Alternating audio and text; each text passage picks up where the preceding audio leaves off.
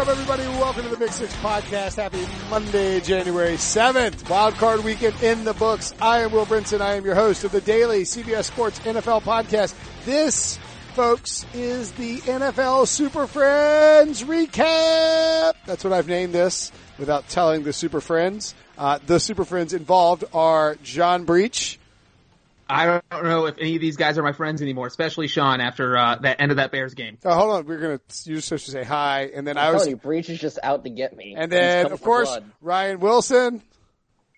I want to be the Wonder Twins. I don't know if anyone even remembers that reference, but I'll be the Wonder Twins in this What- scenario. What about what about um you and I can be the Hardy Boys and uh and Breech can be Nancy Drew and Sean can be whatever millennials like. That's R- Ramona Quimby, age eight. Yes, Yeah. exactly. Oh, Exactly. What a drop. Um and of There course guys, me, Margaret. the saddest millennial on the planet, Sean Wagner McGough. Hey buddy. Uh so How's we we're recording this within that is a big gulp of bourbon you just took. Right on. Good for you. Uh, I've, I've got additional supplies waiting for me Uh, the podcast. oh no, you bought four roses. That means you bought celebratory bourbon, didn't you? You bought you bought a nice. Is- there different kinds? Uh, that's a you. I drank wild turkey once, and you were like criticizing me for like drinking crappy Hey, hey, hey. bourbon, and now I get four roses, and you're Uh, like, what do I have to drink to win your approval? I first of all, I didn't criticize you for drinking wild turkey. I don't want to be perceived as a bully here because I am a good natured host. um, I, I I said wild turkey. Whoa.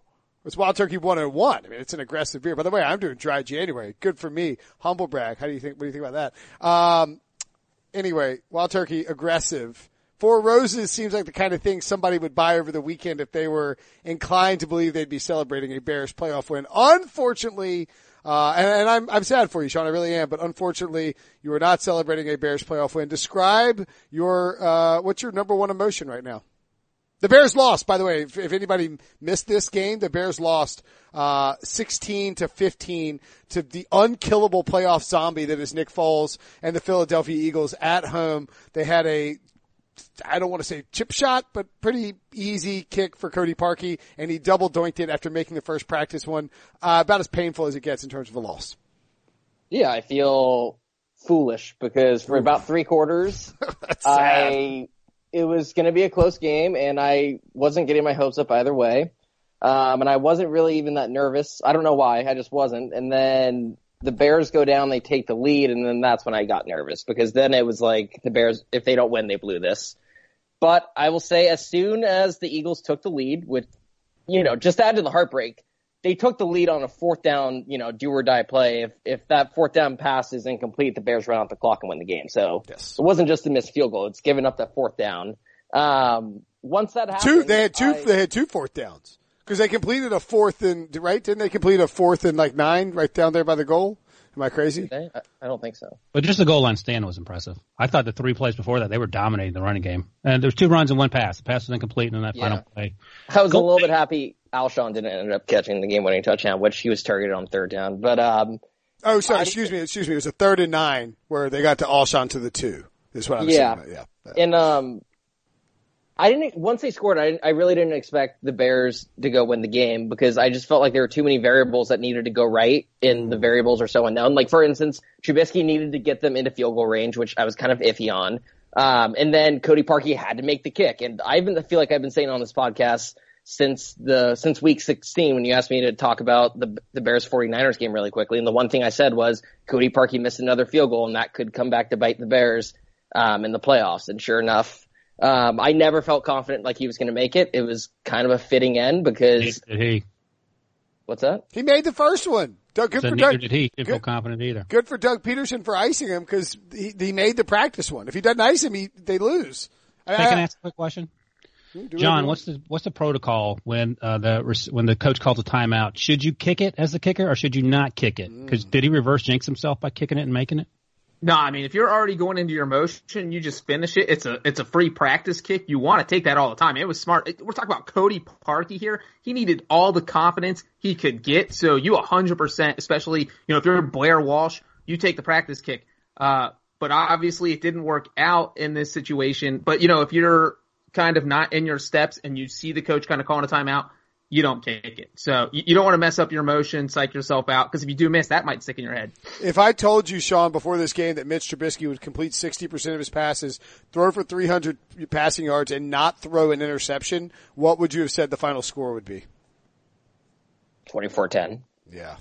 I mean, that's what I kind of thought the game was going to be no matter what. That's the, and well, that's the dagger, right, for the Bears, I think, is that Nick Foles, who wasn't great. He wasn't good. He wasn't good. Wasn't I mean, good. He threw two picks and he went 25 of 40 for 266 yards. But it, it, there were so many times in big spots where the Bears defense let them down, whether it was an Adrian Amos stupid play, and he hadn't been penalized much in his career, I think like four times before that. Uh, but like the Alshon Jeffery third down by the goal line, it just felt like Zach Ertz or Alshon Jeffery would be basically wide open all the time on these third downs, and, and Nick Foles made the plays happen when he had to. That it was it was. But you know what? If Cody Parkey makes that, we're not having this conversation. Yeah, I, I'm. There's not a single part of me that is like mad or blaming give- the Bears they defense. They give them 16 exactly. They give up 16 points. It came down to a fourth down. Uh, they were in a position where they had a 41 yard field goal, or however long it was, to win the game. I just I can't blame a, bear, a defense for giving up 16 points and taking the ball away two times. And if you want to look at what kind of also lost the game is um, the the Bears were winning by five in the fourth quarter, and they got the ball back and they went backwards and they went three and out, and then they had a terrible punch, and Nick Foles only had to go 60 yards to win the game. So it was um, the you know it seemed like all game long the Eagles were in bad field position, and then on that last punt is when the Bears punter um, had his only bad punt of the game, and that kind of screwed the Bears defense. Um, but I, there's, I'm not blaming them. I mean, Nick Foles did not play well. And that's the annoying thing is now we're going to have to hear about, oh, the legend Nick Foles unbeatable. And like he, he did not play well tonight. He played poorly. By the way, let me uh, mention this because Colin Collinsworth talked about it on the telecast. So I looked it up on Sports Information Solutions, which we have a subscription to, and I just started using because I had hours and hours on my hands to go through it. Nick Foles is one of the worst quarterbacks in the NFL against zone coverage. I looked up cover two and cover three. He ranks next to last after uh, your boy Josh Allen. So, so now, Josh no like zone coverage. so neither, neither does uh, the zombie, the zombie killer. So, uh, who are they playing next? The Rams? Is that who they're, who they're playing? Saints. The Saints. Saint, the tough. Saints are going to annihilate the Eagles. Annihilate well, the Eagles. we'll see. We'll see because the Saints offense has been sort of iffy in, in the last month or so. But either way, the point is that Nick Foles, as Sean points out, wasn't great, and he's not great. He hasn't been great against zone defenses in the times he's played this year. So, just something to look out for uh, if you're looking for uh, stats inside the stats. Uh, one thing I also want to note about the, uh, this, the Bears loss is that I thought it was kind of fitting the game winning touchdown came against Sherrick McManis in coverage, and he is the guy who was filling in for Bryce Callahan, which was pretty much the only serious Bears injury that they had all year. They were one of the most healthy teams in football, but that was the only injury that made an impact. And He was in great coverage. Bryce Callahan is a really good player, and they picked on Sherrick McManis, who I, I it was it was a perfect pass and a perfect catch, but just kind of fitting that the Bears had really good injury luck all year long, but the one player that they did lose, um, the replacement kind of pick, got picked on there. to your to your point about the scoring, sorry, Reach, I'll right back to you in a second. But I would note that um, you know the Bears allowed uh, you know they scored 20 uh, 23.6 is that what I'm seeing here somehow I lost my uh, my chart but anyway they scored like 23 points a game basically yeah 26.3 points per game and they allowed 17.7 points per game in the, over the course of the regular season this game was under you held the, the Eagles to under 20 points when you hold the Eagles to under 20 points you expect to win because you have to believe with Matt Nagy as your head coach and a reasonable quarterback in Mitchell Trubisky, throwing for 300 yards. Tarik Cohen making plays. Uh, Allen Robinson had some great moments in this game. You expect to win it. I, I do wonder if we, but I don't know about you. I mean, I, I think I underestimated how much Doug Pederson's uh, familiarity with Matt Nagy would be able to help Jim Schwartz game plan for this. Do you think that mattered at all, Breech? Uh, uh, I absolutely do. I mean, and this, because I'm going to bring up Matt Nagy right now, and I'll start with that perfect jump off spot is one of the reasons I thought the Bears should lose to the Vikings last week was because of the familiarity that the Eagles were going to have with Matt Nagy, the coaching staff, and help them prepare to defeat the Bears defense. So that, I think that absolutely helped that Doug Pederson knew exactly what he was getting into. I mean, the Bears defense wasn't great. The Bears offense wasn't great. And that's, you know, we can say, hey, they struggled or, but the Eagles came up in clutch at clutch times. And so if I'm Matt Nagy, uh, here are the two worst decisions he made in the past seven days. Number one was down at the goal line with under two minutes left. He doesn't call a timeout after the Eagles get a first down down at the one yard line. 40 seconds went off the clock. I mean, that's huge amount of time when you're talking about, you know, they got the ball back with what, like 50 seconds left it, it, to, on that game winning drive that led to Parkey's miss. Uh, that would have been a minute 30. I mean, that's a huge chunk of time to blow. And then, you know, if they let the Vikings win last week, I'm sure we're talking about a Bears win over the Vikings. Right, John? I mean, I don't know because the I wanted the Bears to play the Vikings because I thought they, their defense would man on the offense, and the defense only gave up 16 points. And I don't know if the Bears are scoring 15 points on the Vikings if they play like that. It's it's it's it's such a weird game because Foles outplays, or sorry, Trubisky outplays Foles. The Eagles average 1.8 yards on the ground per carry. Hmm. Uh, the Bears get two turnovers. Like if you just read the box score, you would just assume the Bears won this game handedly. So I'm just like now trying to look back at it, like how did how would how how was this even coming down to a field goal? And like if you just look at the the big plays and the stats, Allen Robinson goes has 143 yards. You think the Bears win pretty comfortably. So I don't. It, it's kind of it's just kind of a weird game. I'm I'm not sure. Uh, I don't know where you guys stand on that end of the half. Uh, Yeah, clear let's- recovery fumble thing. I don't know who that hurt more. Well, Probably hurt the Eagles more. The Eagles because they didn't get a fumble. Yeah, but I mean, I, well, I disagree because I don't think that. All right, so if you don't blow the whistle, the Eagles pick it up. They blew the whistle. yeah, right, right, but yeah, yeah, but But they did blow the whistle. but they blew the whistle, right? So it's So that's the rule, though. Go Right, on. right, right. But you're in your hypothetical scenario where it is a fumble and the Eagles pick it up. In the rea- in reality, the whistle was blown, which means it should have been Bears ball right there, and the Bears. Well, no, that's not the rule, though. no, it said. Well, yes, it is. What? what I don't No, the rule is if you blow the whistle, no one has possession. It goes back to being an incompletion, which is an idiotic rule, but that's the rule. I don't think that is the rule. That is the I rule. hope I hope Brinson's right because Brinson wrote it. No, no, it, it absolutely is the rule. Um, Pereira tweeted it out. Uh, Zebra Football tweeted it out. No, no, Yeah, no, no, no, no. look- The rule. Right. If the if Did the you- pass wait, did you- ruled are you just- Listen, listen to John. Listen to John. if the pass is ruled incomplete on the field and the review shows that it was actually complete with a fumble, if there's no clear recovery, it goes back to the original ruling, which is incomplete. Yeah. Uh, If the fumble would have been recovered by someone, obviously they would have gone with that. But since it wasn't, it just goes back to being incomplete, which is a weird rule. And it's funny because they just tweaked a rule out of the blue on Thursday, which was a similar situation, uh, except it has to do with end zone and, and safeties. And obviously that's not what happened here. But the fact that the NFL has been thinking about this, that situations like this could come up. I mean, they literally changed a rule out of the blue on Thursday. And, uh, this wasn't that exact rule, but it, it was a similar rule. So it's just kind of crazy that this happened. Uh, yeah, right, right. Sorry, but they were all. But I, I was thinking back on the th- the other paragraph part of it, where it's like if the receiver loses the ball simultaneously or near simultaneously with the second foot coming down, as in a bang bang play, the pass is incomplete. I think that's what they were trying to say when he when he when he actually overturned it. Like when the ref did He you? misspoke. Did he you- misspoke. I'm sure that Alberon, uh, Al, uh, Riveron was in his ear Yeah. saying, Here's He was here's just speaking the entire game too. If you heard him try to it was explain a all the calls. How do you let a guy who can't talk like uh, can't talk that good uh, hop on the mic like why, that? why is that? I don't understand why that's a rule. Why aren't we having conversation? I, I, I used to get so angry when the Steelers were good and in the playoffs, in the playoff hunt. Why every week are we having conversations about the officials doing insane things? Why do they need the, we have replay. Why are you blowing the whistle after every time the ball hits the ground? Just Here's- shut up. By the way, here's the here's the rule. When the pass is ruled incomplete, either team can challenge that it was a catch and fumble and that they gain possession of the ball if there's a clear recovery. The replay official can also initiate the review if it's under two minutes or during overtime. If there is video evidence of a clear recovery by either team, the ball will be awarded to that team at the spot of the recovery, but no advance will be allowed. On fourth down or inside two minutes, the ball will be brought back to the spot of the fumble if recovered beyond it. If there's no video evidence of a clear recovery or the ball going out of bounds, the ruling of incomplete stands. So in other words, it's basically unchallengeable. Like you can't, not, yeah. you can't, you can't do anything about it if it's incomplete and there's no evidence of a they, clear recovery. Yeah, they were pretty much reviewing uh, to see if the Eagles had picked it up. It seemed like that But was the, the only problem thing with they the were- rule- The problem with the rule is that literally they're saying, hey, you caught it or you can catch it, but we're still going to rule it incomplete because Right. no one recovered this fumble. So that's the part that doesn't make any sense. They're literally saying this is a catch, but we're not counting it because the ref picked up the football.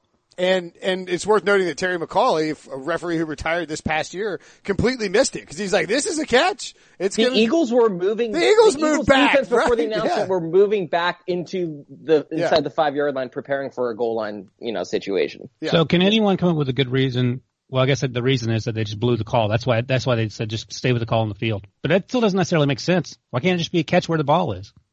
That's what I you mean, would that's what it think it, should would be, because that's it what, was a that's, catch. that's what, and this is you the can't rule you determine just, what would have happened after. So That's what you do with a fumble. You do the same thing. I mean, with a like a running back fumbles the ball, you can't see where it's fumbled. They blow the whistle, and then a defensive player picks it up. You say, well, it just stays where it is. So That, that's what drives me nuts about this the the the blown dead situation. Like in the Chargers Ravens game, Melvin Gordon's lunging for the end zone, and they don't whistle it dead until like until like Marlon Humphrey is walking into the end zone. They're like, oh, hold on, like Nance Nancy Rubber, like, oh, hold on, hold on. There's arms in the air, and it's like, all right, never mind. It was blown dead. No, it was actually ruled a touchdown. like, what the hell are we doing? How is Marlon Humphrey allowed to pick up a ball? I don't and think you run could the- hear it. To be honest with you, it was so. yeah, I heard. I heard the whistle pretty early, actually.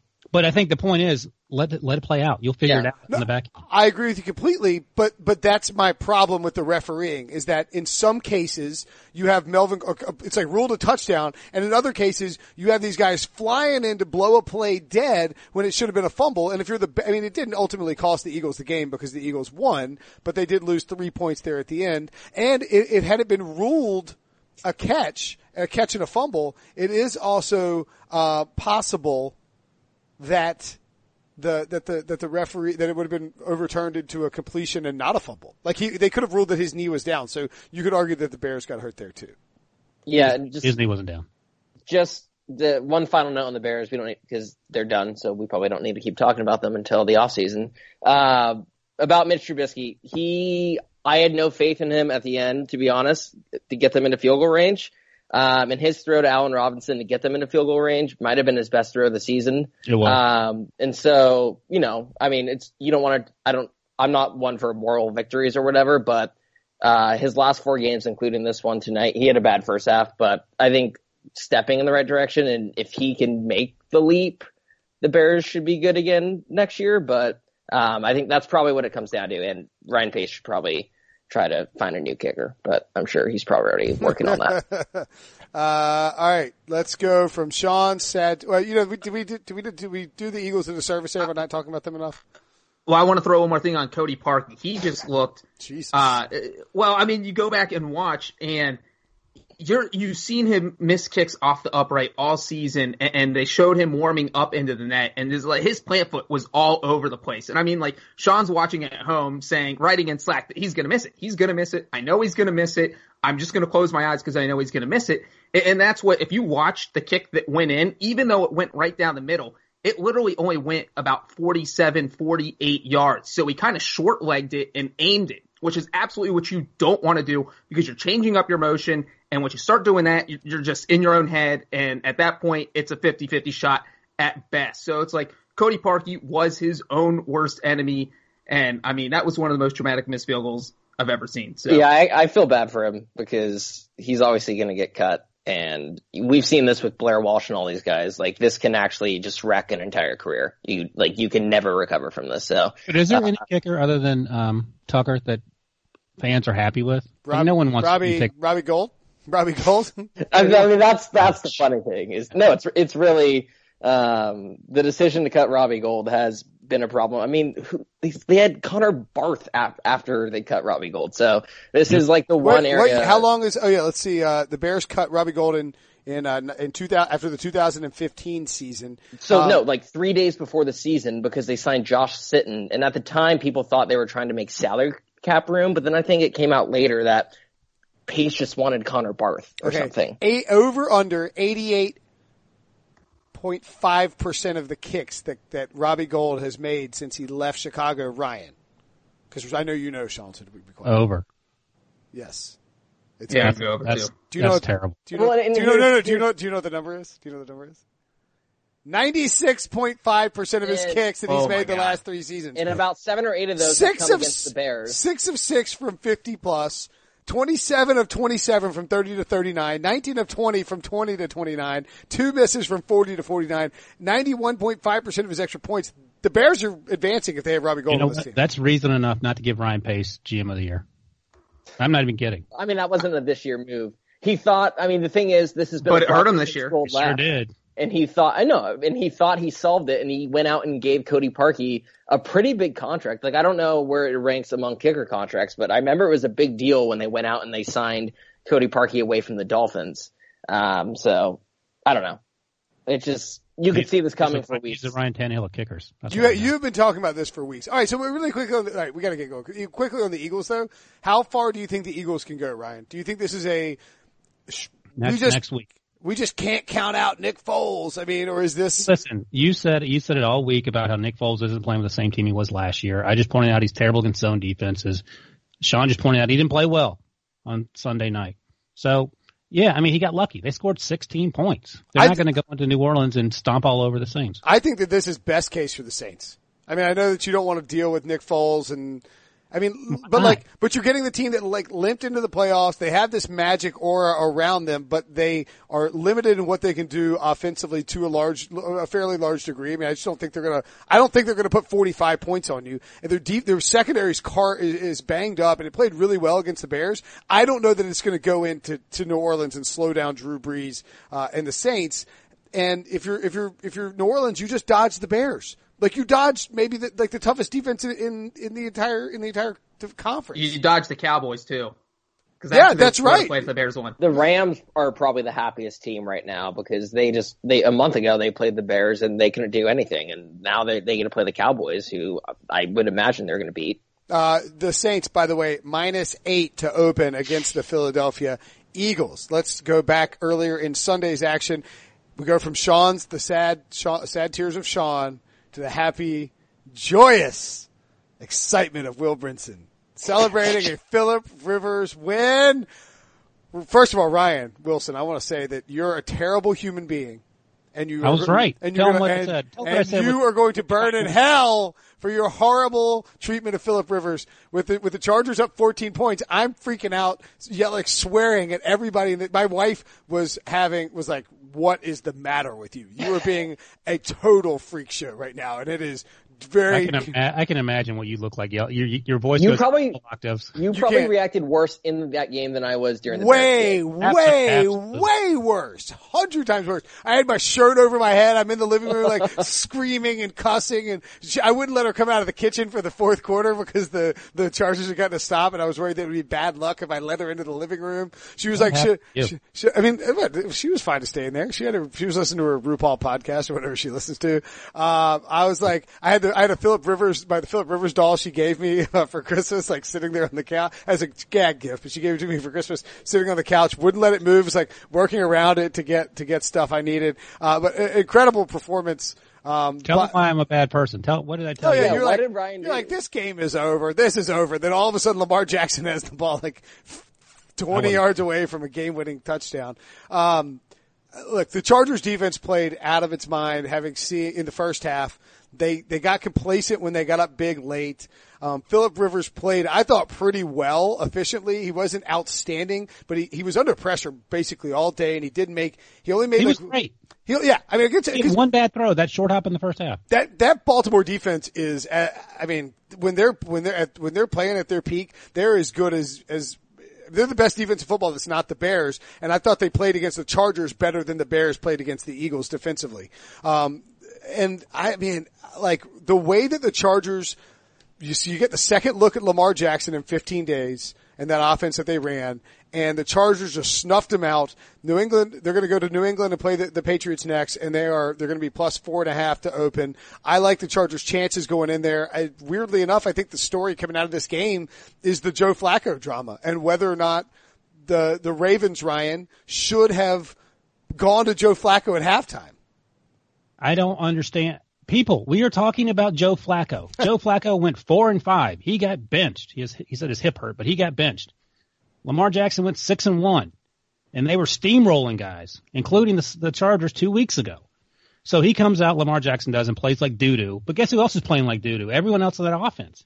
So I don't like they're not blocking anyone. So you're going to put Lamar Jackson, who runs looks like he runs a four two forty. You're going to put Joe Flacco in there, and what's going to happen? He's to be throwing the ball backwards. I don't, I mean, I was, my mind was blown at how many people were like, we have to bring Joe Flacco in now to save the season. And credit to John Harbaugh for whatever reason he did it. He didn't do it. He didn't change. And they had the best chance to win with, with Lamar Jackson. He got hot late. He is not a great passer, but we knew that. We've known that for two months. So he'll learn, he'll get better in the offseason. But the other things he does makes them a very dangerous offense that wouldn't otherwise be the case with, with, uh, Flacco in there. And not only that, and you pointed this out, Brinson, that Chargers defense was balling out. They had like seven D-backs on the field a lot of times. But when you have Derwin James, who's like 240 or whatever he is, and 6'3 or 6'4 or whatever, you can have him playing linebacker and just destroying people. And that, that's what they did. So there's no plan for, by the way, do you think they practice all week Joe Flacco coming in? That offense is completely different than Lamar Jackson. She's going to roll Flacco out there and everything's going to be like 2012 again. Uh, it didn't I mean, make any sense. Yeah. And, and it wasn't even just like Twitter bringing this up. The fans were booing Lamar Jackson coming out in the fourth quarter when they were down 20 points. And how like stupid do they have to feel now that Lamar Jackson ended up making a bunch of plays that Joe Flacco's not making when he's scrambling and creating nothing out of, you know, something out of nothing. And I couldn't believe that they are booing Lamar Jackson after they spent years being like, oh my God, we're stuck with this horrible statue back there who is Joe not good enough to overcome um, this poor offense and then they turn on Lamar Jackson goes six and one to get you to the playoffs with your only loss coming to the Chiefs in Kansas City in overtime. You steal the division and suddenly you're having a bad game against a really good team and you before the game's over you start booing and you want Joe Flacco to come back in like before and then, the second of course, quarter is over. And then he proceeds to lead two drives for 155 yards and two touchdowns and is 50 yards away from you know winning the game how stupid do you have to feel if you were one of those fans sitting there booing and asking for Joe Flacco? I mean, I mean, I mean Ryan's absolutely right. Listen, Joe Flacco would have gotten destroyed in that game because he has no mobility. Uh, Melvin Ingram was all over the field. He Melvin Ingram would have ended Joe Flacco's career if he was in. Like Listen, the only reason to put him in is to just you know say goodbye to the Joe Flacco era by just killing him. Listen to this stat line for a Baltimore quarterback as a rookie starting his first game. 9 to 23, that's 39% completion, 135 yards, 59, zero touchdowns, zero interceptions, 59.1 passer rating. That's terrible by Lamar. Well, uh, that's not Lamar Jackson. That's Joe Flacco's first playoff oh. game. He sucked too when he was in the playoffs for the first time. Joe Flacco sucks for his career except for a magical four game run when he lit up the world of the playoffs because the Ravens refused to pay him. He won a freaking Super Bowl with an elite defense and he went on a tear and he's sucked since. And I'm like, I like, I think Joe Flacco said after this game, he was like, people were like, do you think you should have gone? He's like, nah, man, that like Lamar is the future. He's a classy dude, okay? And he and Absolutely. and I and I, I respect the hell out of Joe Flacco for telling like the Ravens were like, we're not going to give you this contract. He said, you give it to me if I win a Super Bowl, and he went and won the Super Bowl, and he took the money and he got paid, and he's done a he's done he's been a classy guy all year long when he got benched. But it is insane to suggest that you should bench your first round pick that you just drafted for a guy you are cutting. Now I get the concept of, you know, we might want to like like pull all out to try and win this game. But again, was Joe Flacco going to do anything better than what Lamar Jackson did to get him back in that game Breech? I don't think so. Uh, well, let me just say, as the only slight Joe Flacco defender on this Oh. podcast right now, uh, here's the thing. I'm not going to sit here and say they should have put in. If John Harbaugh had decided to put Joe Flacco in, I would have been fine with that decision. I wouldn't have shot it down like you guys seem to hate it. Sean thinks Flacco would have died. Uh, I, I mean, I'm not going to sit here and credit Lamar Jackson for having a big final eight minutes because the Chargers were playing off and giving them everything underneath so they would just catch it and run out the clock. Like, that, that's Joe Flacco would have easily done that. Uh, the only impressive play was a broken play on fourth and 11 when he got lucky and threw a 29 yard pass downfield for a first down and then hit Crabtree for a touchdown on the next one. So Lamar Jackson didn't do anything that impressed me. The thing was, the char uh, the, the Ra- Ravens thought they were going to walk into this game, do exactly what they did last time. Like the Chargers didn't learn anything from the last game and, and walk all over again. And it didn't work. And Lamar Jackson was absolutely ineffective. And, and for us to say, hey, Joe Flacco had a magical four game run. Joe Flacco has been January Joe. We can look at not just that Super Bowl year, 2011. He should have been in the Super Bowl again, AFC title game. Billy Cundiff missed like a 30 yard field goal, uh, with three seconds left against the Patriots. 2014, they lose to the Patriots in the divisional round 35-31. Joe Flacco threw four touchdown passes. So it's like the last, I would say, eight games he's played in over three seasons in the playoffs, he's been January Joe. So if I'm John Harbaugh, two months.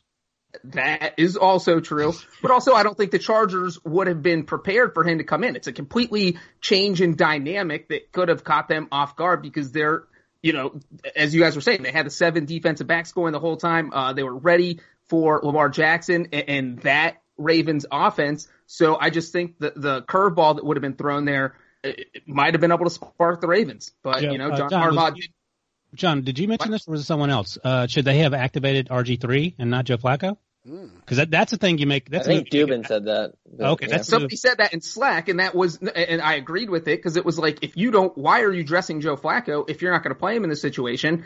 Because I mean, we can all agree that Lamar Jackson was trash in the first half, no matter how you feel about what First three and a Flacco, half. whether, yeah. So, uh, you, you know, put in RG three. So if you need to pull Lamar, you, you're running a similar offense, similar skill set. So why are you dressing Joe Flacco if you're not gonna? That's the, that's why you have a backup quarterback.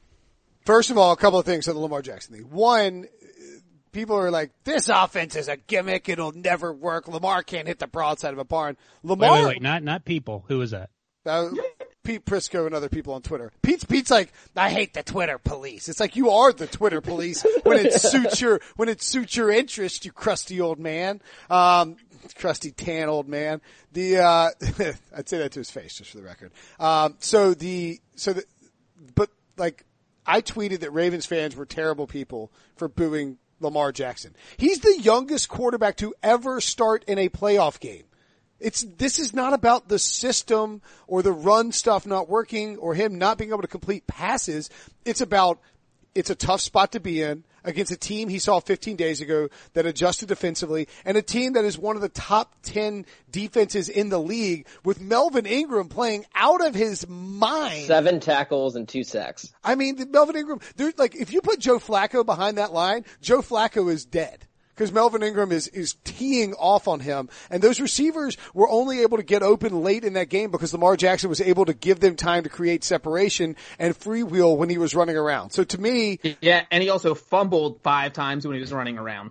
Three times Breech. Okay, before, Get it well, right. he fumbled three and then, uh, Gus Edwards fumbled. I, I think part of the reason though you play Lamar is because he it's got not you just there. About this, it's not just about this year. And Yes, I think yes. when you're down 23-20, I don't care if Flacco comes in and if he's actually good. Like you're not going to win that game, you know, 99 times out of 100. You're down and so I 23-3 think, but I think those last five minutes of that game are actually pretty, I don't believe in like momentum carrying over to next year, but I think in terms of his confidence and playoff experience, I think like it matters. Those last few minutes matter. And like he played really bad for three and a half quarters. There's no way around that. But I think the what he did on those last two drives uh, before uh, to, to go down and score touchdowns, I think that could matter next year. And I think if you were to bench him at that point and you're bringing in a guy you're going to cut, I think you know I think that's something that stays with Lamar Jackson all offseason. And I think this could be a good you know development step for him for next year because he's going to be there next year and he's going to be the year after that. And now he has really good postseason experience. It did you know it didn't work out with the win.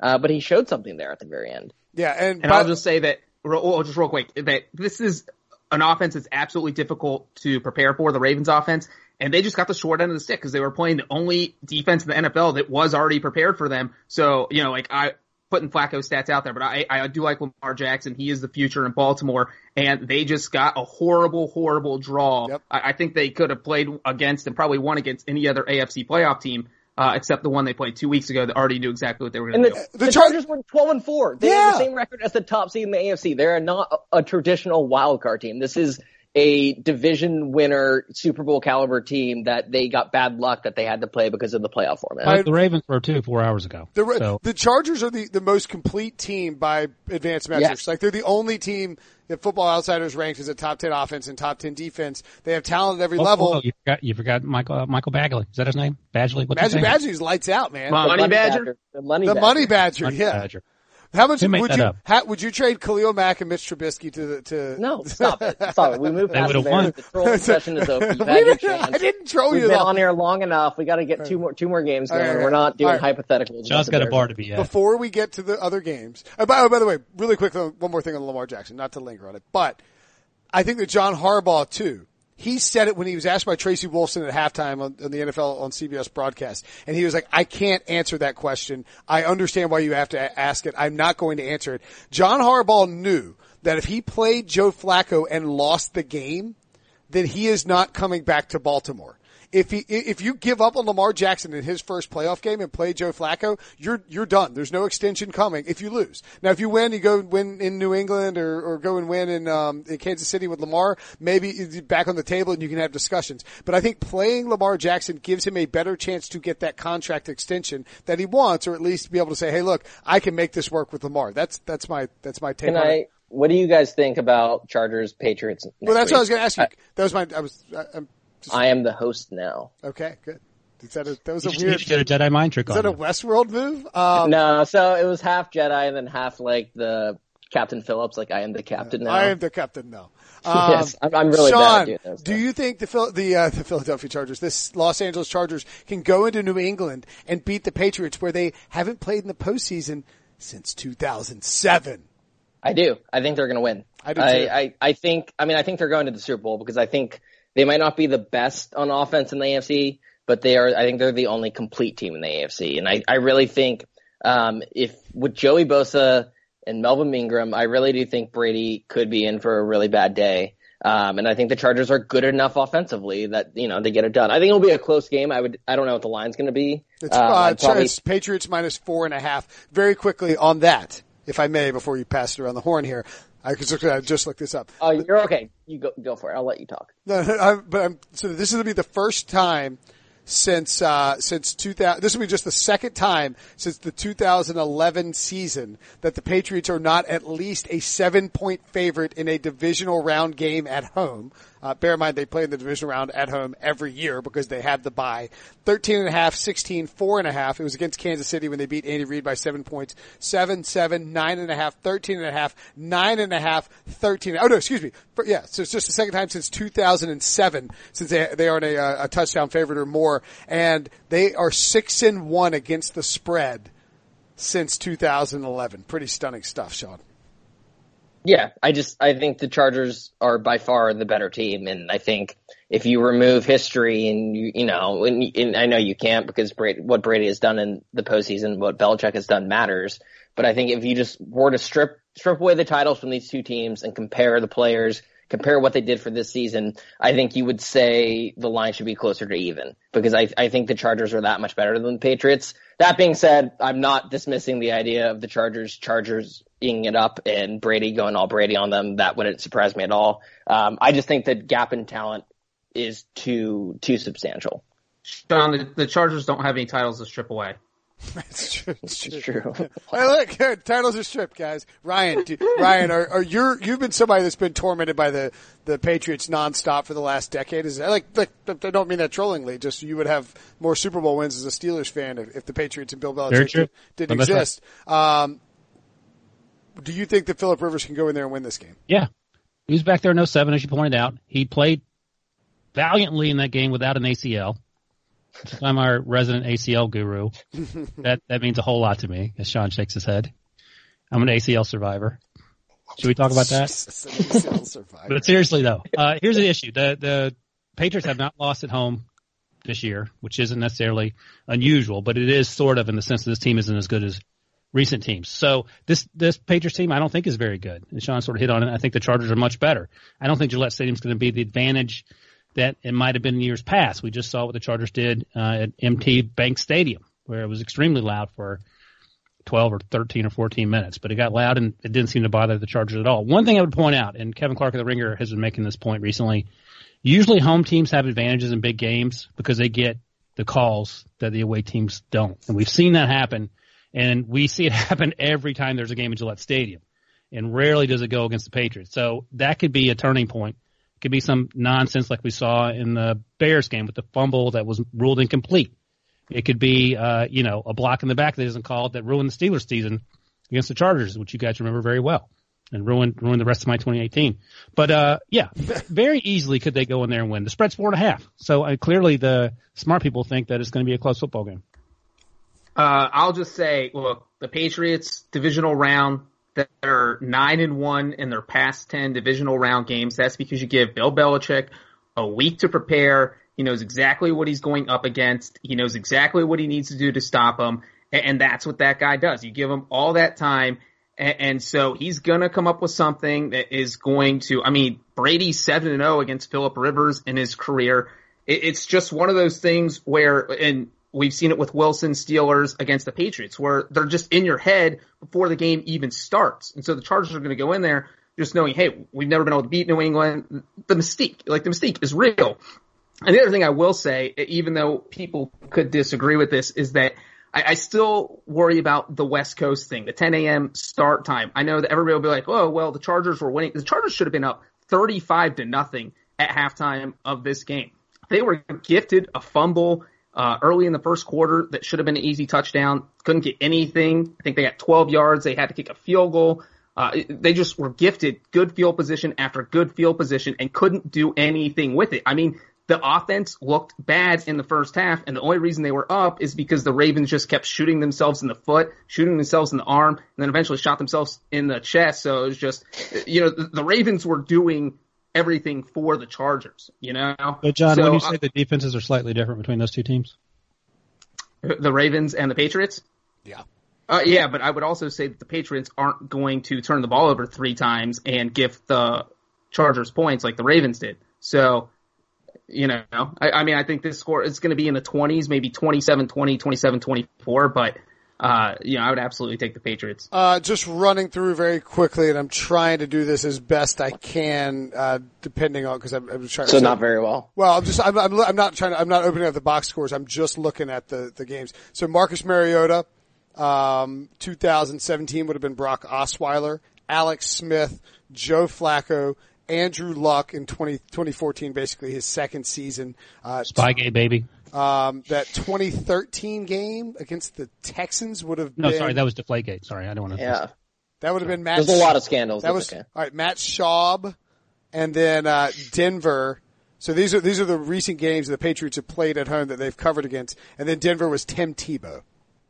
That's, Oh, yeah. those are those are the that was after they beat the Patriots, the Steelers. I don't know if you remember that. By the way, let me make this point real Um, quick. But but uh, River, what, but what I was saying is that Rivers is something the Patriots usually don't see at home in these divisional round matchups. He is a better quarterback. Belichick has feasted on questionable young quarterbacks in these early round matchups with two weeks to prepare. And I think Rivers relishes the opportunity to go up there and just be man on man. We got better guys. Let's go beat this secondary. Belichick's not going to throw a bunch of stuff at me to confuse me. And it's just going to come down to can the Chargers execute in the red zone? Yeah, no, I wanted to say quickly. You're right about that. And um, I, two things. Phil Rivers' first down celebration was the best celebration of the year. and number number two, if the Texans had beaten the Eagles in the regular season, the Patriots wouldn't have had a first round bye. So that's why we're where we are. And they gave away that game. They had a chance to win it. The Patriots backdoor their way into that. First, it makes me almost as angry as Matt Patricia having the job. But that's where we're at. All right, let's take a quick break, then we'll hit up Saturday's games. The all new Hyundai 2024 Santa Fe is equipped with everything you need to break free from the dull work week and embark on an adventurous weekend with your family. The all new Hyundai Santa Fe's features like available H track all wheel drive, standard third row seating, available dual wireless charging pads, ensure you can take on any adventure. Available H track all wheel drives, you can take on the dirt trails and kick up some mud. Standard third row seating so your whole family can experience the thrill together available dual wireless charging pads so no one gets stuck in the great outdoors with a dead phone. Whether you're tailgating out in the dirt lot, Carter Finley, shout out Carter Finley, or whether you're whitewater rafting, taking the entire family on an adventurous trip, maybe you're out camping in Mount Rogers. I used to go as a kid. Wish my parents had a Hyundai Santa Fe. The Hyundai Santa Fe is perfect for your family outing. Learn more about the all-new Hyundai Santa Fe at HyundaiUSA.com. Call 562-314-4603 for complete details. The Seattle Seahawks, a miraculous cover, but not a win. Uh, Sebastian Janikowski got hurt. They were forced to go for two, multiple two point conversions. The Cowboys closed minus two and a half. And so the Seahawks scored a, not a garbage time touchdown, but they had no timeouts left and had to kick an onside kick. Uh, Janikowski's out of the game. They get within four points. Traditionally, almost always, you would kick the extra point, and they didn't have Janikowski. They didn't trust uh, Michael Dickson, their Aussie rules rookie punter, to be able to make, or from Texas, even he's Australian, uh, to be able to make a, uh drop extra point kick. Breech's is basically kicker porn for you. Um, they didn't trust, uh, you know, they didn't trust him to kick an extra point. They showed him at halftime he was missing all over the place, and so they went for two. But really, a I don't know. Is the bigger story that the Cowboys defense is great or that Brian Schottenheimer uh, as we haven't said on this podcast yet, Ryan pooped his pants and just kept running the ball over and over again. It was insane. Sean, Sean, Sean just popped the Did you hear ball. that? Yeah. Oh, I thought that was I thought that was a, a sound effect added by Brinson. Pooped. Well done. no, it's like pooped his pants. Pooping the pants sound effect. Yeah, Pooped his pants. I have no idea what you guys are talking about. yeah. No, Sch- Schottenheimer deserves. to That's a fired. Four Roses cork. I know that sound. They anyway. added the cork. It used to be twist off. This is like a new thing. But uh, uh, Single I don't say people should be fired lightly unless, unless of course it's Matt Patricia. But Brian Schottenheimer has some questions to answer, and you know Pete Carroll's sitting there right next to him, so clearly he was okay with the way the game plan's going.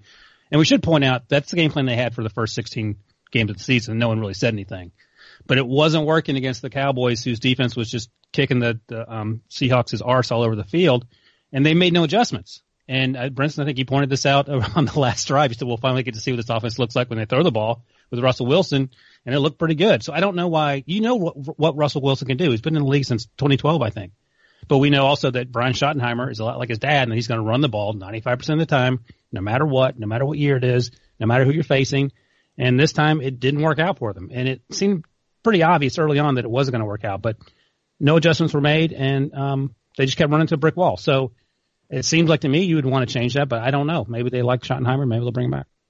It was just I think- disappointing, Sean, that they didn't, like you saw what they could have done multiple Yeah. times when they needed, when they were like, oh crap, we're running out of time, let's throw the ball. It's like, you're, Russell Wilson's carving this defense up. Like the only way you can beat the Cowboys is by getting the, they play this, this single high safety stuff where the deep ball is there and Russell Wilson was, is one of the best deep ball throwers in football and they just kept running Rashaad Penny and, and Car- Chris Carson into a brick wall. It was so stupid. Yeah, I, I, I was trying to find who tweeted it, but uh, someone on Seahawks Twitter who writes for somewhere was tweeting about how the thing about the Seahawks is that they um, they only try to score when they absolutely need to score, and like you saw saw that on that final drive, they come down and they, and they do score. And I actually blame a lot of this on Pete Carroll because I, I think Ryan's right that yes, this is Schottenheimer wanting to run the ball, but I think they're running the offense Pete Carroll wants to run because they've done this for a decent part of the season. I mean, they were second, they were leading the league in rushing attempts until the Ravens made the move to Lamar Jackson. So they've spent the entire season trying to establish the run. And at a certain point, when you're going up against a good defense like that, your best player is Russell Wilson. You got to stop just banging into the offensive line. And so the funny thing is, is the game ended and I texted my dad who is, who is a Seahawks fan and I was like, so what are your thoughts? And then you know on iMessages how when someone's typing like the three dots like pop up, he was legit typing for three minutes. Um, and uh, it was it was a shorter response than I was expecting. But the the main takeaway was just like why are they running on you know first down they get a yard and then they run on second down and then suddenly Seattle's offensive line when it's third and seven just isn't good enough. I mean they've made improvements, but they're still not good enough to pass block in a situation. But Sorry, I had to get that in there. That was Cody Parkey's exit.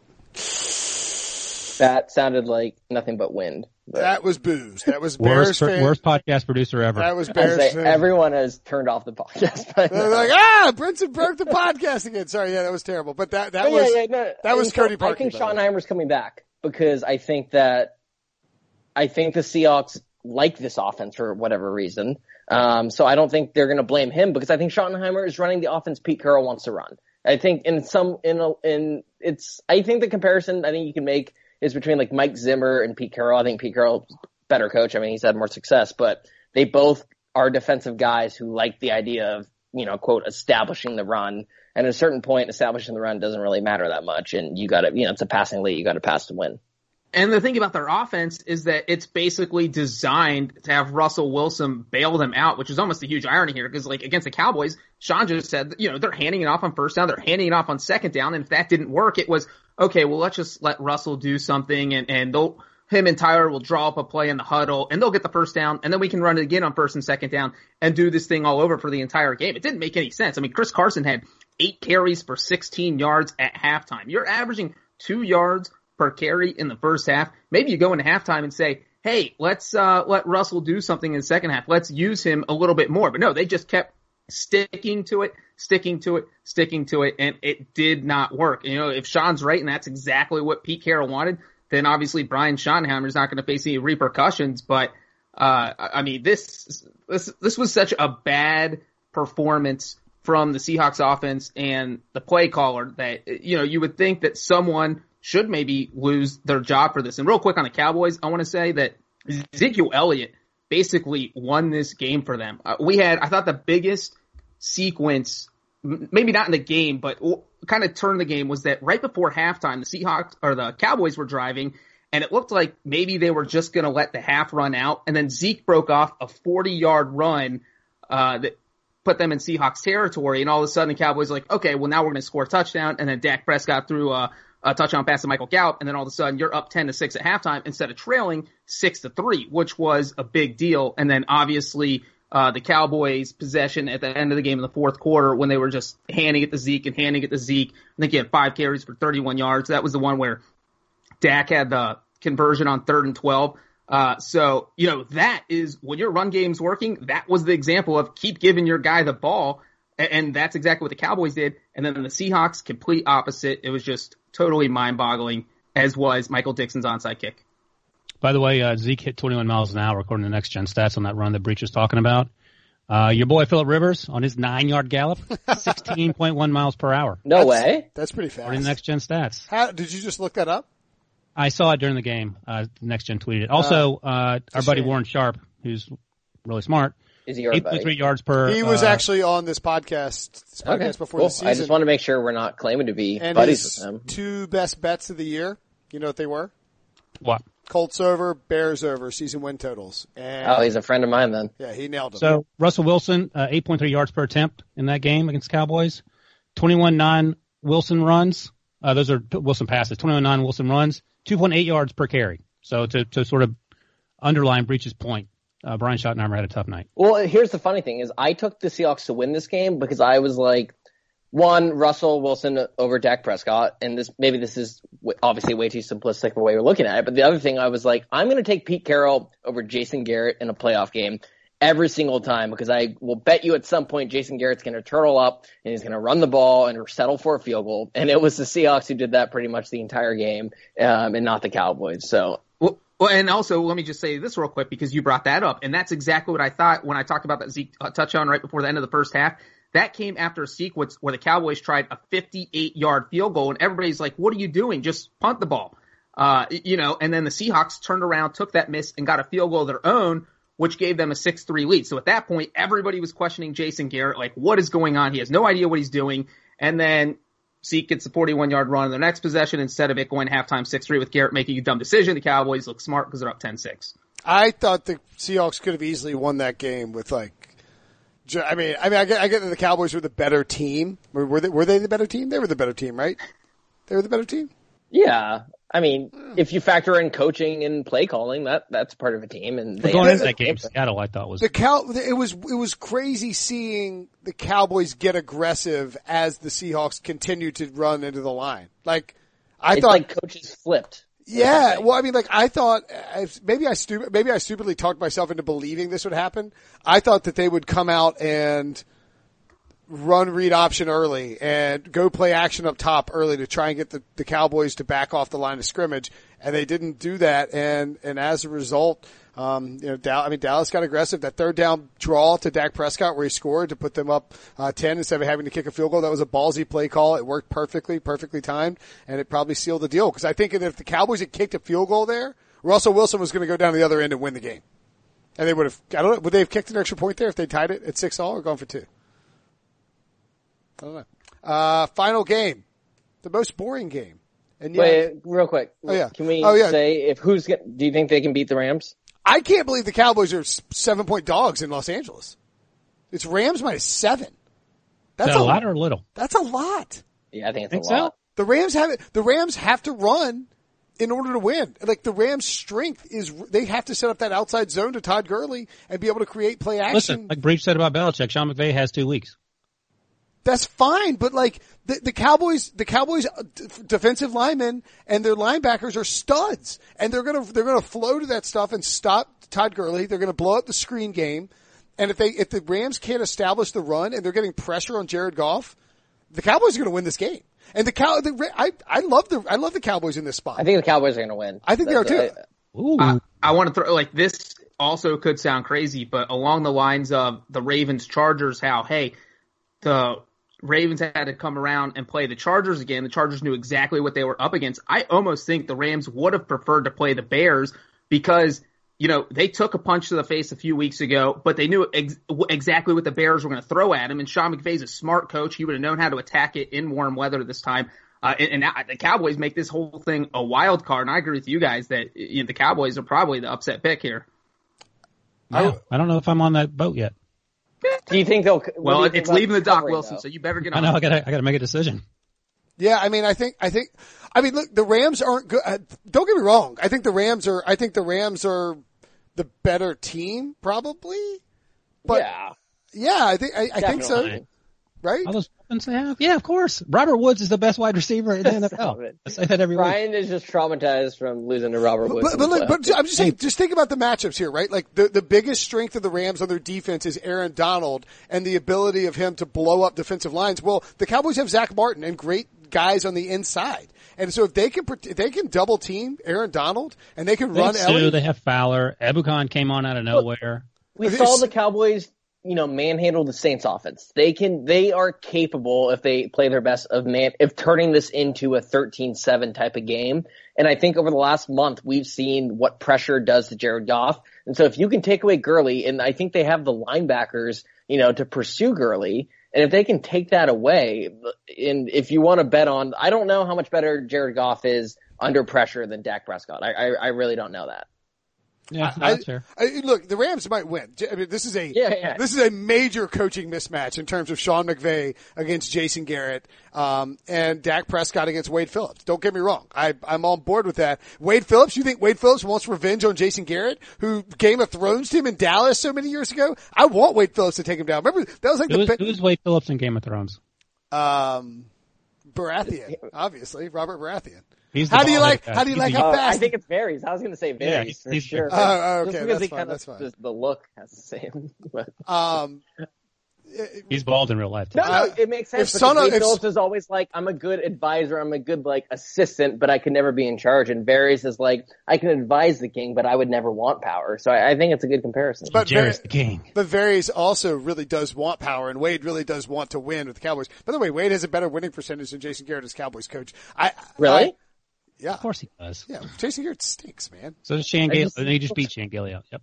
Um, uh, seven is too much, though. I think seven is. I think seven is too many points, and I think the Cowboys What's the over under? the over under in that game Forty-seven. forty nine. Ooh, I'm good. Um, that's too high, right? I mean, you guys, why are you guys sleeping on McVay all of a sudden? The Rams haven't looked Uh, good. did you see him coach against the Falcons in last The year's Saints, playoffs? He- the he's, a, Saints he's a haven't looked buddy good for Marvin the last Lewis. month either. Either. I just said either. the Saints haven't looked great over the last month either. I, I, I, two weeks to prepare for McVay. I, I, I just think that the problem is if the Cowboys can get pressure on, um, on on Jared Goff and Cooper Kupp's not out there, and I don't know, man. I, look, look, I'll say this. I'll say this. We talk about what the Seahawks did wrong and how they approached the Cowboys game incorrectly, Sean McVay won't do that. And if you have, if you need somebody to exploit the, the, the mismatches in the secondary of the, of the, the Cowboys, it's Brandin Cooks. So if Jared Goff can get some protection and can get the ball deep to Brandin Brandin Cooks, then I think the Rams could route them. But I, I just think seven points is too much, I, especially for a team like the Cowboys. It's public. It always makes you nervous that it's seven points. Ram, and the Rams' interior offensive line is doo doo, so that's also worth noting. Right, exactly. All right, moving along to the final game of the weekend. Did I miss anything else? Really quick, Rams 28th against the run by DVOA. Yeah, it's uh, it shouldn't be seven points. Is the is the point here? Um, so let's just get that Rams. Let's get that Cowboys bet in right now while we can at plus seven. Um, anyway, the final game of the season, final game of the uh, final game of the week.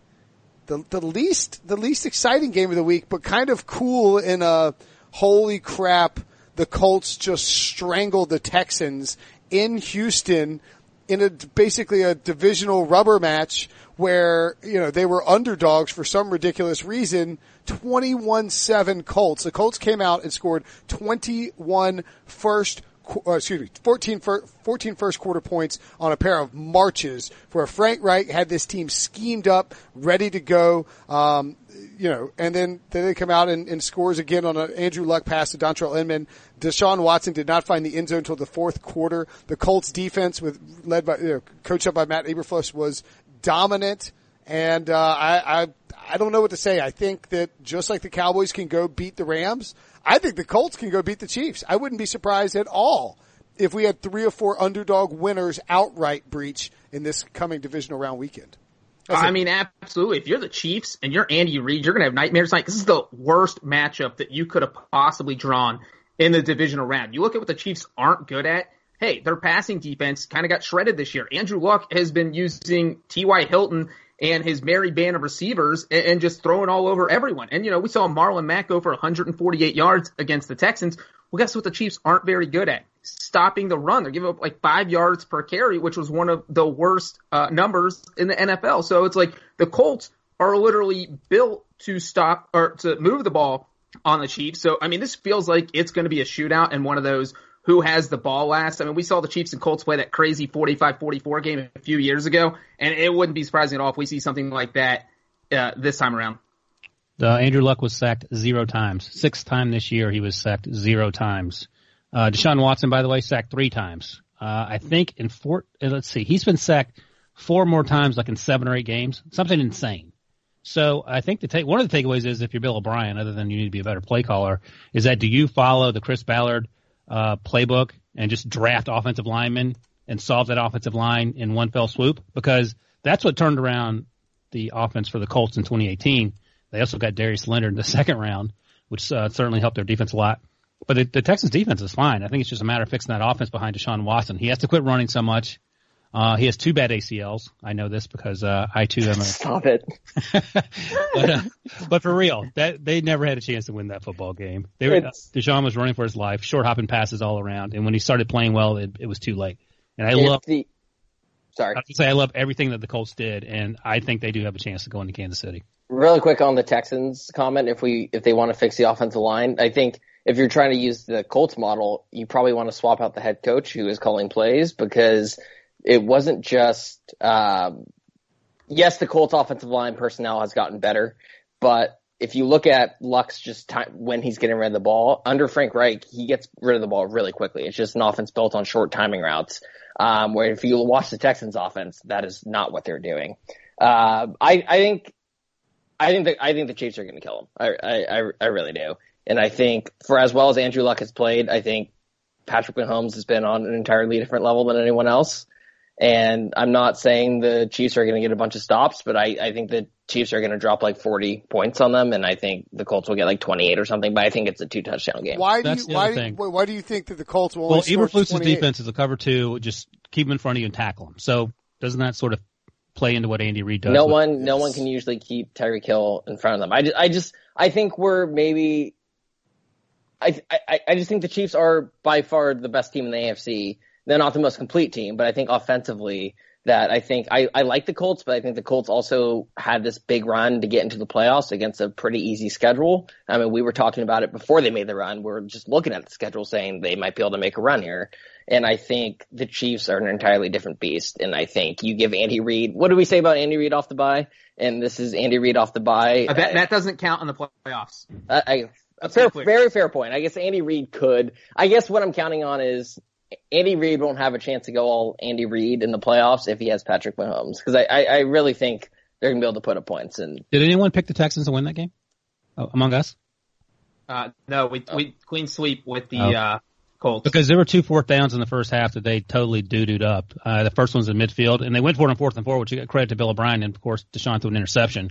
And then at the end of the first half, it, they had a, ch- it was like, they were at the nine yard line and fourth, fourth and goal perhaps, but whatever it was, Deshaun threw a terrible pass in the end zone that not even Dre Hopkins could catch, and, and that obviously cost them both points um, coming and going. So Uh, they messed up there, and it was just sort of a snowball effect after that. But I think Sean's actually onto something about what do you want your quarterback to do?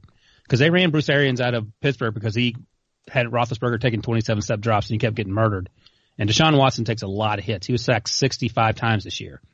That's that's nuts. I mean, that can't happen. So uh, I don't think there's a situation. I don't think Bill O'Brien's job's in jeopardy. I don't. They're not going to make him hire an offensive coordinator. No. So it's going to be the same old, same old. So you just have to hire. You have to find a really good offensive line that can protect for five seconds and then go from there.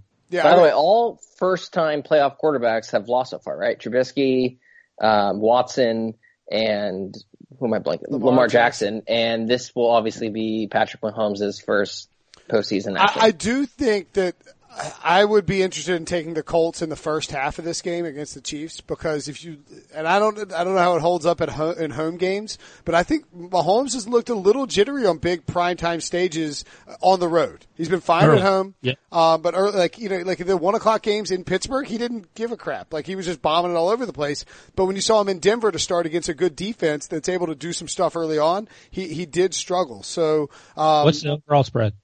The overall spread for that game is Chiefs minus six. It opened at five and has been moved up. The over under was fifty six. I like the I like the Who are you guys taking? I like the Chiefs. I- at minus I'll- Go ahead, Breech. I'll take the over as long as it stays under 80. And I, I probably lean Colts right now. I I, le- I lean Colts too. I think that To win either of you guys or just to cover? I Uh, to think I'm really. I, I'm thinking about it. I, look, when you look at the teams that have given the Chiefs trouble over the final few weeks of the season, I mean, they're really only two. Like they didn't cover a whole lot. There's they lost twice in the final three weeks of the season, which is sort of shocking when you consider the year they had. And they should have lost three times after their Week 12 bye. Um, they barely beat the Ravens. And the, the, so they beat the Raiders twice after their bye.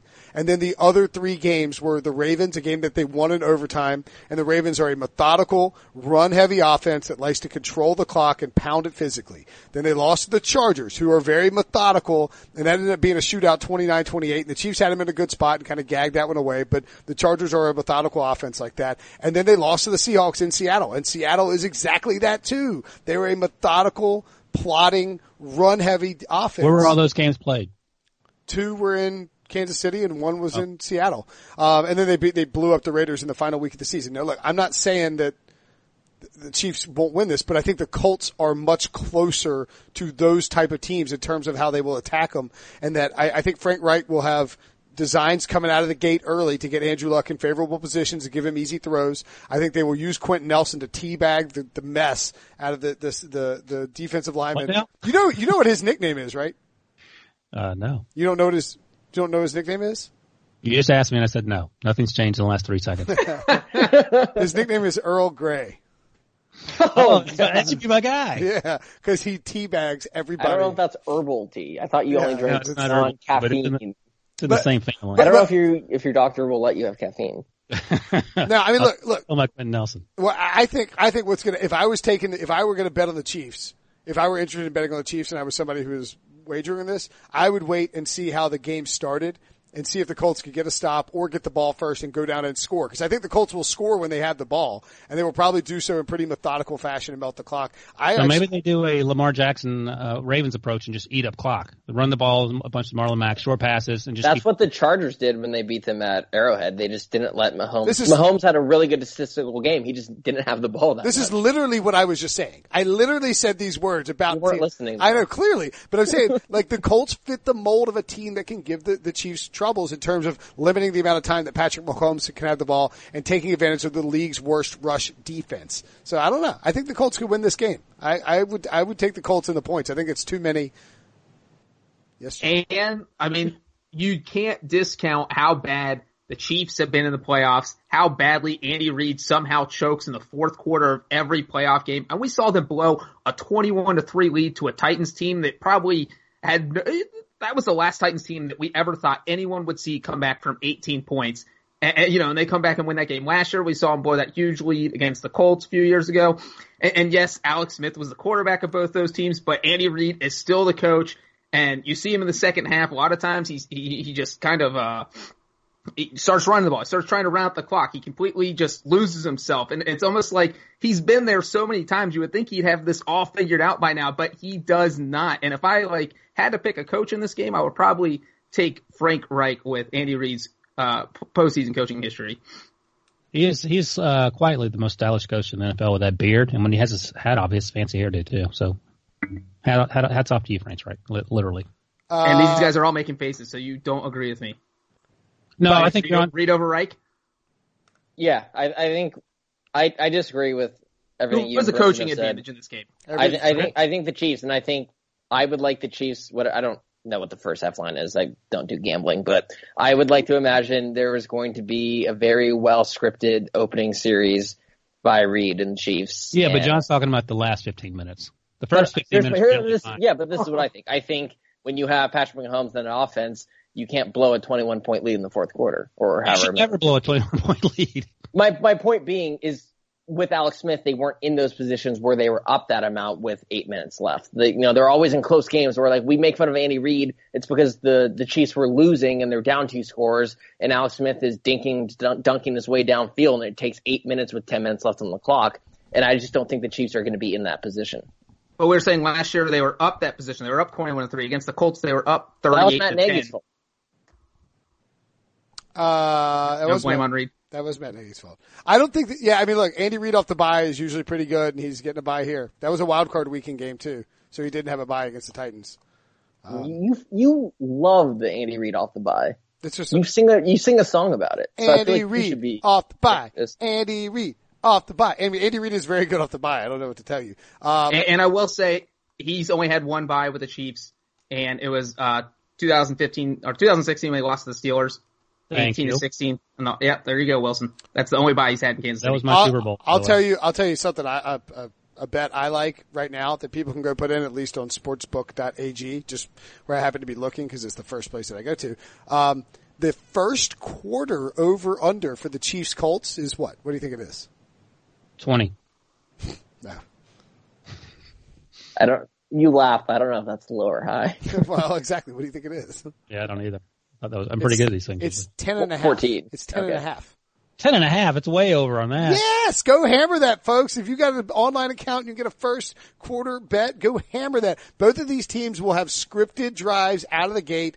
I'm stunned that it's uh, Ten and a half. What is ten and that a half. What is that about? I think it'd be a really fun game. Like I keep on saying the Chiefs are going to blow them out, but like I could just be wrong. And like I think you have Andrew Luck versus Patrick Mahomes, and you have also the Chiefs beat defense not being good. I think you could have a, an all-time classic, you know, 44-41 type Sean, of game. you weren't born in 2014, so you probably missed this game between the Chiefs and the Colts. I'm just kidding. My, my son, I'm the most accomplished four-year-old in the history of planet Earth. well, five year old, because my son was born I probably shouldn't be drinking though. That's the, the night bef- the night before. So my son was born on Friday before wild card weekend of the 2013 uh, pl- 2013 season playoffs, and I there's a photo of me holding my son in the uh, in you'll like this, John, holding my son in the um, in in the room, sitting there peacefully, two days two days old, and I'm watching Philip Rivers carve up the Bengals on wild card weekend. It was a man, it was a glorious Sunday. It was Oh. last That was last. that was a long day for Andy Dalton. Yeah, well, yeah, it was. I've got a. But, Yeah, the, okay. but, but the but the but the and actually this is kind of crazy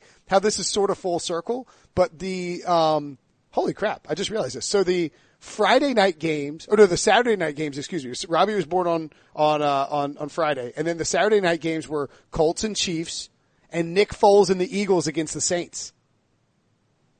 And then uh, Philip Rivers is playing in another game, and then uh, Packers 49ers, I believe, with Jim Harbaugh and Colin Kaepernick. So there you go. There's your trip down memory lane. Anything you guys want to add? Did we miss anything in this? I got one little fun fact that just emerged via 24/7 Sports, part of the CBS Sports family. Robbie Gould was at that game watching it, so he watched. Get during him on part- the field. Get him I down guess he there. tweeted. Game- He game tweeted a video of him at the game, right next to one of the the uprights. I'm not sure if it was the right one, but He's he was Littlefinger in that. get him on the field, have him switch jerseys, put the hel- get the visor on. No one could have, you know, been able to tell who was actually kicking. Um, you know, bad game management. So John, what is Cody, what is Cody Parkey doing tonight? He's going home. Uh, He. I mean, I, I, post game, he said he's going to go home and hang out with his wife and his dog, which is probably his best bet because the only two people in Chicago uh, who want to hang out with him right now. And, and again, I like I feel horrible for him. Like I'm the son of a kicker. I know exactly what these people go through. I've been cussed at as a kid when my dad would miss field goals in games. I know how horrible this is. Wait, wait, wait. Like, back, back that up. Is that real? You've really been sworn at? Oh, this is no joke. I my dad played till I was 11. We would be, uh, oh, well, I wouldn't be cussed at, but you'd be the people behind you. They don't know that you're They would be cussing at your father in front of you. right, right, right, right, right, without knowing that you're related to him, and you're just like, well, wow, these guys really hate my dad. Can they not read the jersey on the back of the name, the back of the name of my jersey that I'm wearing? Well, right? we weren't wearing specialized Did jerseys. you turn around and say, "My dad's a millionaire. Suck it"? Major might Dad's the happiest person on the planet Earth. I I don't. I doubt your dad was a millionaire for kicking in the '70s. So I don't. He could be. He was very good. Hey, hey, 80s and 90s Prince. He played into the 90s. He played Uh, in the '90s. Wait, so your dad was kicking like after Sean was born? When Man. was your? It was right around that. When was his last 92. year? I've, yeah, I was born in '92. We've looked this up. I, I definitely have looked this up before to see if What if he was kicking when I was alive. What if he made his final field goal at the exact moment you were born?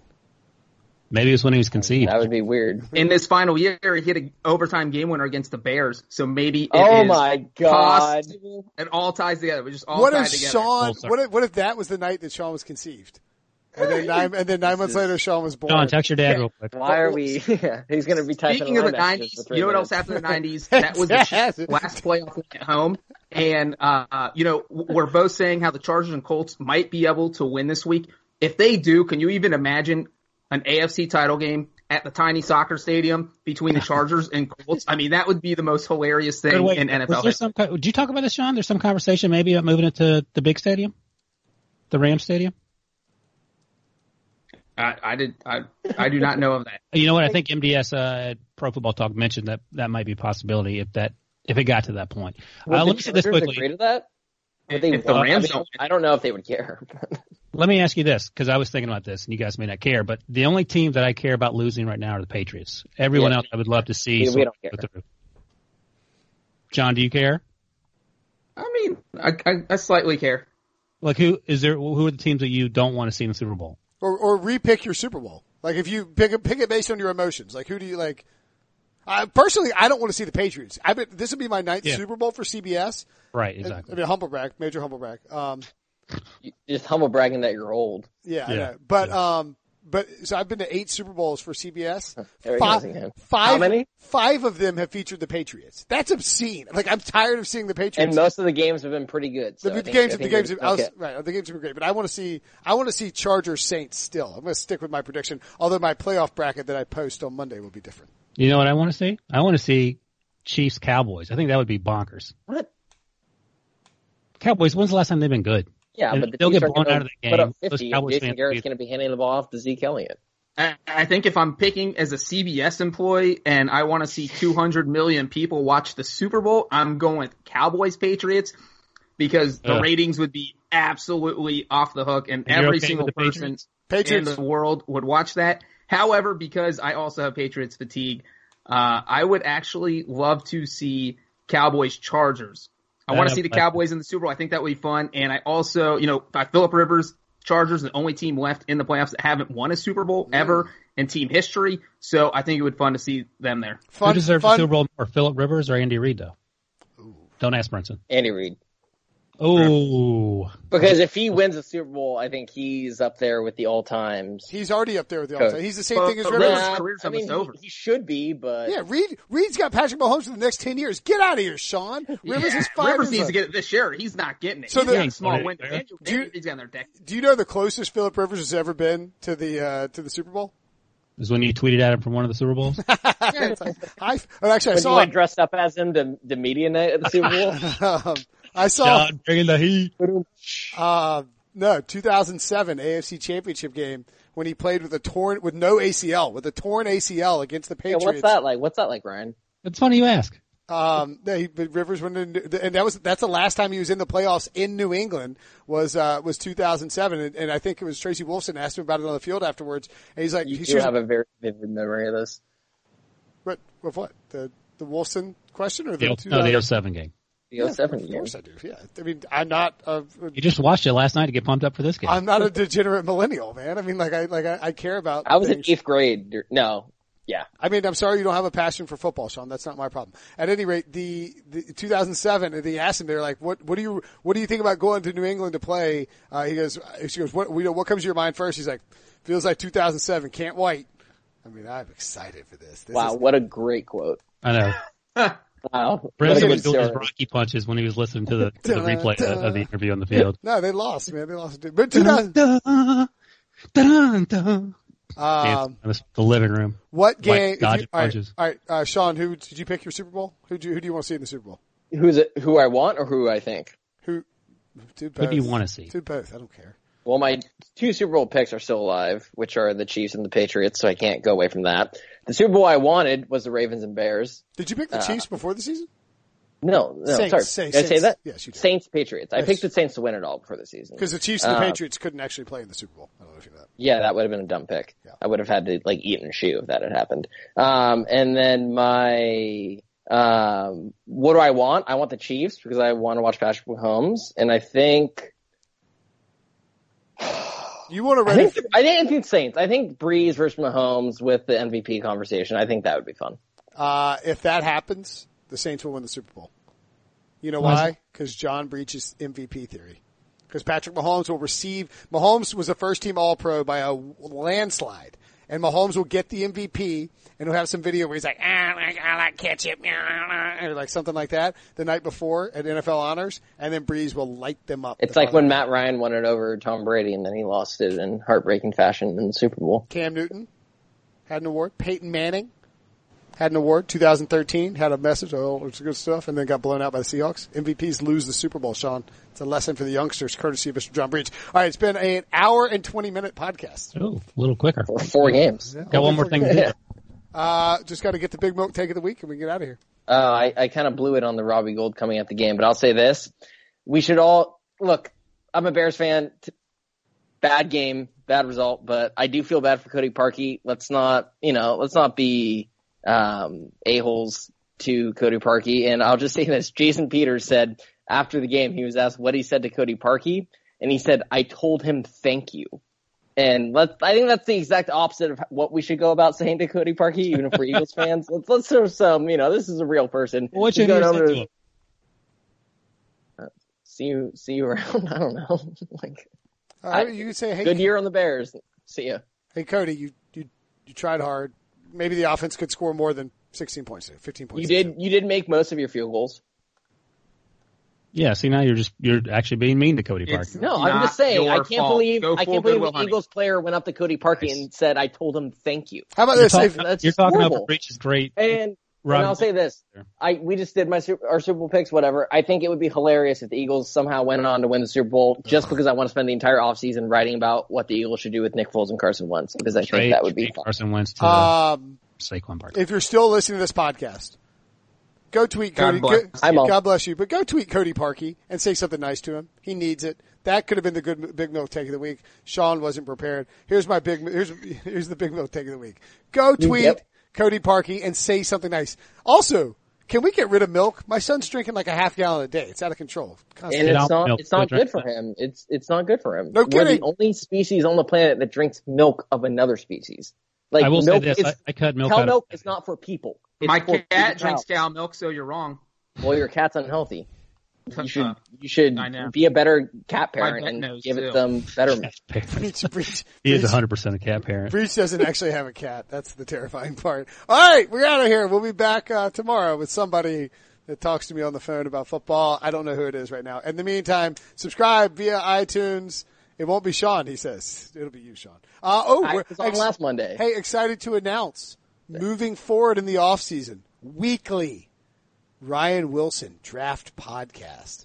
Dreams coming true, baby. Dreams coming true, Ryan. You finally get to podcast with yours truly. Yeah, after I got fired off this one two years ago. Oh man, we've been we, we might bring back the house cast for that. All right, Me and let's Prince have been podcasting in some form for 10 years. That's not even exaggeration. dude. It's longer than that. It Doesn't count if no one listens. I it. was I what we were we no no no we, the house cast was big man. Okay, Um, okay. we were uh we were if we were like figuring oh, out it how, was 07. It was 07. I forgot. It was That's 20. because you guys were the only podcast that existed at that time. we were ahead of the curve. yeah. Are we done? Yeah, we're done. Probably We're still done. podcasting. I'm so Let's- confused. All I don't let's. know what's going on all anymore. right, all right, all right. Anyway, we'll get out of here. Thank you for listening. Talk to you guys soon.